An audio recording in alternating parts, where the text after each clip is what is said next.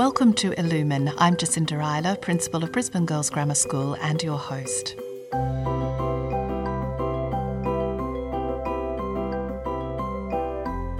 Recent years, the debate over the repatriation of cultural and historical artefacts has certainly been gathering momentum, particularly last year following the death of Queen Elizabeth. There was much discussion at that time about artefacts that had been gathered in the colonial era and been gifted to the royal family, many of them now residing in museums across the United Kingdom. Reconciling the actions of those who acted in the past with values of contemporary society is a complex and kind of fraught area of discussion. And today, to explore it, I'm looking forward to speaking with our head of ancient history, Dr. Rashna Tarapoor, and three of her students, Sophie, Evie, and Audrey. Dr. Tarapoor, you are a highly educated historian, but you have a particular interest and experience in archaeology. Tell us a bit about your experiences studying historical and cultural artefacts. I completed a master's in classical archaeology at the University of London, and while I was studying that degree, I uh, had the fortunate experience of conducting my tutorials in the British Museum.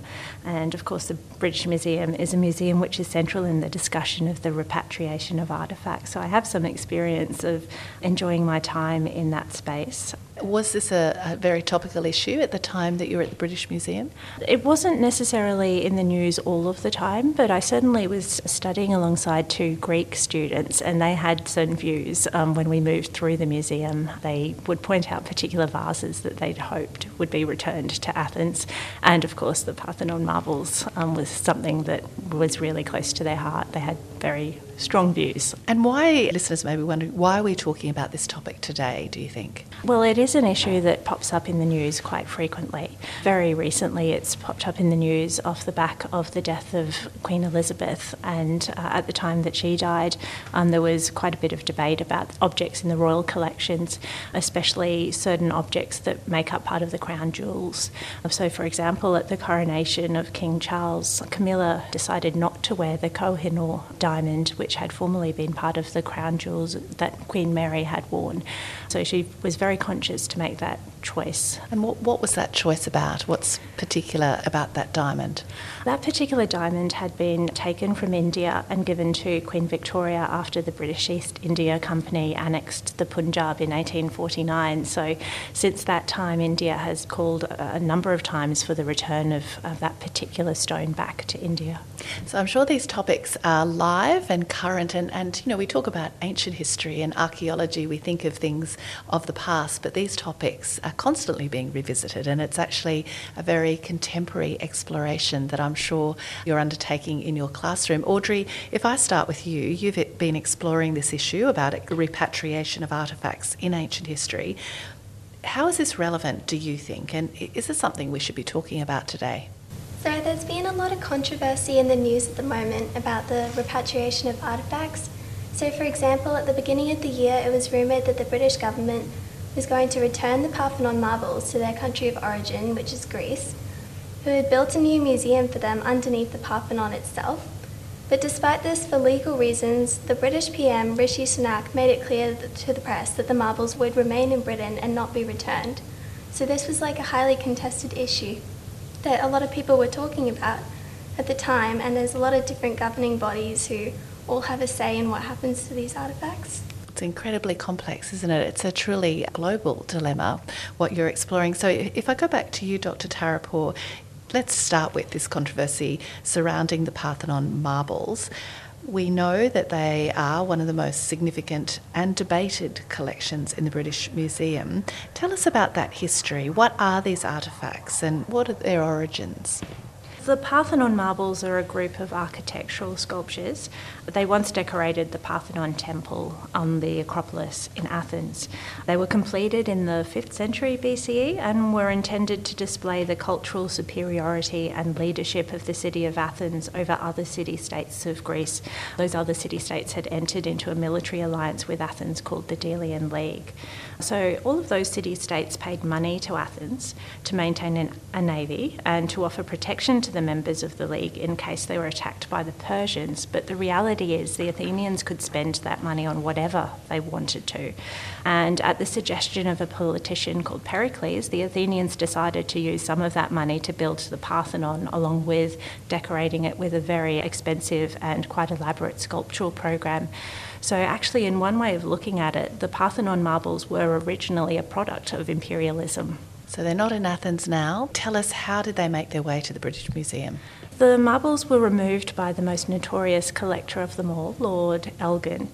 At the time the marbles were taken from Athens, there was no country of Greece as such. The city was part of the Ottoman Empire. In fact, it had actually been part of the Ottoman Empire for 350 years by that point. Before that, it had actually been part of the Byzantine Empire of Constantine the Great. At the time when the marbles were taken, the Greeks considered themselves not as Hellenes or Greeks, but as Romans, heirs not to the Athens of Pericles, but to the Christian empire of the Roman Emperor Constantine. So it's at a point where there is no Greece that Lord Elgin is appointed as British ambassador um, in 1801. And so he receives this firman, which is a permit to excavate and remove marbles from the Athenian Acropolis. We think his intentions appear to have been to present uh, fine examples of classical Greek sculpture for the improvement of the arts in Britain, but also perhaps to decorate his own stately home in Scotland. So he's infamous, the seventh Lord of Elgin, and this practice of taking artefacts for personal gain we now refer to as Elginism, and it has very negative connotations, of course. But even at the time, he was criticised, wasn't he, by the likes of Lord Byron and others, and he has been consistently uh, criticised throughout history. The Greeks want the marbles back. They've even built and opened a new museum in anticipation. Tell us a little bit more about that and how's that going to unfold in your view? Yeah, this um, museum that they've built down at the base of the Acropolis is quite a, a, an amazing space. They've already filled it with a lot of the other artefacts that they've excavated from the Acropolis Museum. It's really this crown jewel um, that they're hoping for, the Parthenon marbles. They do have some marbles already on display there, and they also have some casts on display. But in the time since Elgin took the marbles from Greece, it seems that there's this very strong sense of nationalism that's arisen in Athens and in Greece itself. And so there is really this tussle about where they should ultimately go. I think nobody necessarily thinks that they shouldn't belong in a museum, it's just which museum do they belong in? The local museum in the country of origin or the World Museum where they currently reside in Britain. So, Evie, I'm going to go to you. And, you know, despite these requests to return the marbles, the British Museum has been reluctant to do that. They are still where they have been for a very long time. Are there any reasons why, in your view, the sculptures should actually stay where they are? Certainly, with the Parthenon marbles, you can see that the other parts of the Acropolis back in Greece haven't been preserved as well as they have in the British Museum. And so I think it's really important to consider the artifacts themselves and what's best for them in relation to how well we can actually preserve and protect these artifacts. And if they are better off and going to be more protected in that British Museum, then that's probably where they should stay. Okay, and where do you think they should be, Sophie? Well, when they were taken, they were obviously under a different governing power than it is today, so it's sort of hard to determine if they were taken illegally or not. However, I feel like those marbles are a key um, point in determining the heritage of the people in Athens, and I feel like it will help them uncover their past better. However, the British Museum will probably be, have more visitors than the one at the base of the Acropolis, which will allow for a bigger pool of public knowledge to be discussed around these marbles. So it is really a key debate in deciding, but it's fairly evenly split. It's a dilemma, still unsolved. What about you, Audrey? You've heard arguments for both sides. Where do you think they should be? I think it's such a difficult issue but for me, I think they should return to the museum underneath the Acropolis purely from a standpoint of that museum's going to display them the correct way, the way we would have seen them on the Parthenon, while the British Museum displays them inwards, which I just don't think does them justice. So, you, as you go throughout your life, will be watching this controversy and debate. And, and it's interesting, your views may change over time, and it'll be, I guess, really exciting and interesting for you to see how that continues to be debated and, and where they ultimately will reside. If we go back to you again, Dr. Tarapo, these issues of repatriation, of course, are not just faced by world museums. There was an interesting case actually that came up quite locally. I believe that at, in the library of Grafton High School in New South Wales, there was an Egyptian mummified head housed. Do we have any in our collection, Dr. Tarapo? No, no mummified heads. Okay, excellent. How do you think the acquisition of artefacts within a school's teaching collection needs to be considered and managed? There definitely needs to be careful thought into what is acquired within a teaching collection.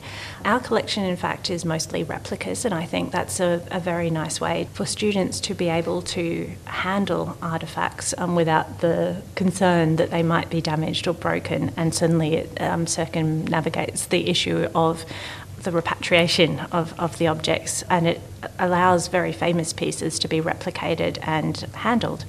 We also do have some authentic objects within our collection. They tend to be things like coins, small Egyptian amulets, bronze figurines, things that are found in abundance at archaeological sites. Uh, so, because we do have so many of these types of objects, often museums themselves have difficulty housing them and they're quite keen for them to be used throughout the world um, for these more educational purposes. In fact, we have actually very recently acquired a very small bronze statuette. It's the Greek hero Perseus holding the head of Medusa. It's an, an absolutely gorgeous little piece, and we're very happy to have it in our collection. And because it's the sort of thing that you have have multi- more than one copy of. It's not necessarily going to be a controversial object that needs repatriation. So, I'm going to ask our ancient history students a question now about replicas versus the authentic, the real object. Obviously, replicas are a wonderful way to learn, and it's a great part of your education to be able to see, touch, and see the proportions of various things.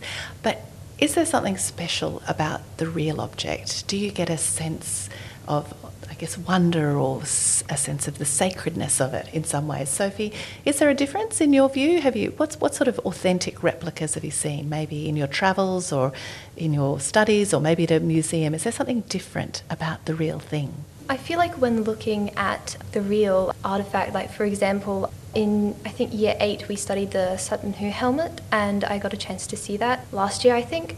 There was a sense of grandeur and a sense of more appreciation for the real object as you can you can sort of see where it's gone and sort of the path it's created in history and I feel like the real object is a bit more helpful when looking at it from a research standpoint, sort of based on small details and where it is and like the type of soil that might be on it and things like that. So I feel like replicas are definitely a good way to learn and to get more people looking at artifacts, but I think the real artifacts are very impressive. What about you, Evie? Replicas are really good because it gives you kind of an idea of what they look like and all that kind of thing. But I think there's something really special about seeing the actual artifact because you can kind of imagine while you're seeing it what actually happened to it in the past, and it's kind of in your mind that wow, this has actually been like held and touched by ancient civilizations, and it's just pretty incredible to think about. Yeah. Mm, it's kind of beyond our comprehension, isn't it? What about you, Audrey? How do you feel? So I have to agree with Evie and Sophie. Like replicas are perfect for studying and for purposes where you don't necessarily need to know all about how the artifact was crafted but just there's something so special about looking at an artifact and knowing that it was there for generations before you. Something magical about it, isn't it? The, the longevity and the history that it contains makes it kind of magical. Evie, what do you think about this case of the mummified head in Grafton? That is not even an object, but it's actually human remains. Should they be repatriated? Well, I certainly see that there are benefits to having artifacts and there are um, on display for people to learn from and see. I think there's something different about human remains because there's, well, like the mummies, you've got to consider the actual culture and civilization that it came from, and you've got to think about being respectful to those cultures because um, those cultures, like the ancient Egyptians, they did have strong religious beliefs about the afterlife and probably didn't imagine that their mummies would be removed from their burial sites, their tombs, and even their countries. And so you've got to think about that when you're displaying these elsewhere. And so I think that in the case that they aren't on display, there's not as much of a problem with repatriation because if they're not in display in a museum, then they're not doing as much good there. And they hmm. could easily be returned to the country of origin. Yeah, okay, so they're being stored and, and it's sort of in the dark somewhere and not being seen by anyone. Sophie, tell me, you've been exploring this issue of repatriation of artefacts in ancient history. Where do you sit on the debate? Do you think there are benefits in having artefacts from other areas of the globe, or do you think they should all be repatriated to their country of origin? Well, I think there are points definitely for both sides, but I feel that if archaeological artifacts have been illegally excavated or just taken from their country of origin and their exact provenance is known, that they should definitely be repatriated. So, most artifacts, when they were excavated and sold to museums, was at a time where the archaeological practices weren't very ethical, and people usually took them without any permits or any legal things to stop them from actually doing that. Mm. So, for example, um, one of the statues of Aphrodite, which was originally housed at the Getty Museum, had evidence to support it being illegally bought by the Getty and smuggled out of the country. So that was, and as well as many other artifacts in the Getty, returned back to their country of origin. Also, I think a point to take into account is the cultural significance of the objects. So mm. there could still be living ancestors and cultures that really appreciate these objects, and these artifacts are ingrained within the nation's like heritage and in order to forge their national identity. However, I feel like archaeological artifacts should be housed in a world museum if they're legally acquired and their safety and preservation is also like guaranteed and will be the best there because world museums such as the British Museum or the Berlin Museum they were built to preserve artifacts and to allow public exposure so mm-hmm. compared to some other smaller museums which might charge a fee to actually get in it will allow for the public to be more informed about these artifacts in a world museum as part of the world shared heritage. It's very complex, isn't it? And I think yes. your articulation of all the layers of ethics and the intersection of different views, you've captured absolutely beautifully, Sophie. Audrey, tell me, are there any other possible solutions that we might try in the future? There are certain artefacts that have been loaned to their countries of origin, including the Sphinx's beard, which was loaned back to Egypt from the British Museum and this allowed more people to see the artifact and appreciate it as a whole because it was reunited with its other parts. And there have also been some artifacts that have been loaned back to a world museum. For example, the Yaxchilan artifacts on loan to the British Museum by the Mexican government, who saw value in having their artifacts in a more globally accessible museum. And there's just one other solution that's more idealized would be to have like a rotation of artifacts. So every museum puts in a certain amount of artifacts and mm. then it rotates every two or three years so these artefacts could be viewed and appreciated by a larger audience. So the future is going to raise many more questions, but also I think you've highlighted some possible solutions. And again, it'll be interesting for you through your study of ancient history and the foundations of learning and your exposure to artefacts to actually follow that, I imagine, in the years ahead. So, my last question is for Dr. Tarapour. Why do you think it is important for students in secondary school and particularly through their history subjects to encounter and consider artefacts and their significance? Well, certainly, as Sophie, Audrey, and Evie have just highlighted, it does spark this sense of wonder in students, in everybody. Um, when you're contemplating something that's thousands of years old, that was crafted by somebody who lived their life thousands of years old, uh, it does give you that sense of curiosity about that other person and also that sense of connection that you're touching something that they once touched. And through that object, you're almost touching them. So uh, I think that certainly is a key part of it. I know that certainly artefacts were, for me, something that fascinated me as a student, and it's been the times that I've been able to actually hold objects that I've felt the most tangible connection with that past that I love studying in an intellectual way, but this just gives it a physicality to it. Dr. Tarapour, Audrey, Evie, and Sophie, thank you for talking us through a very complex but very interesting topic today.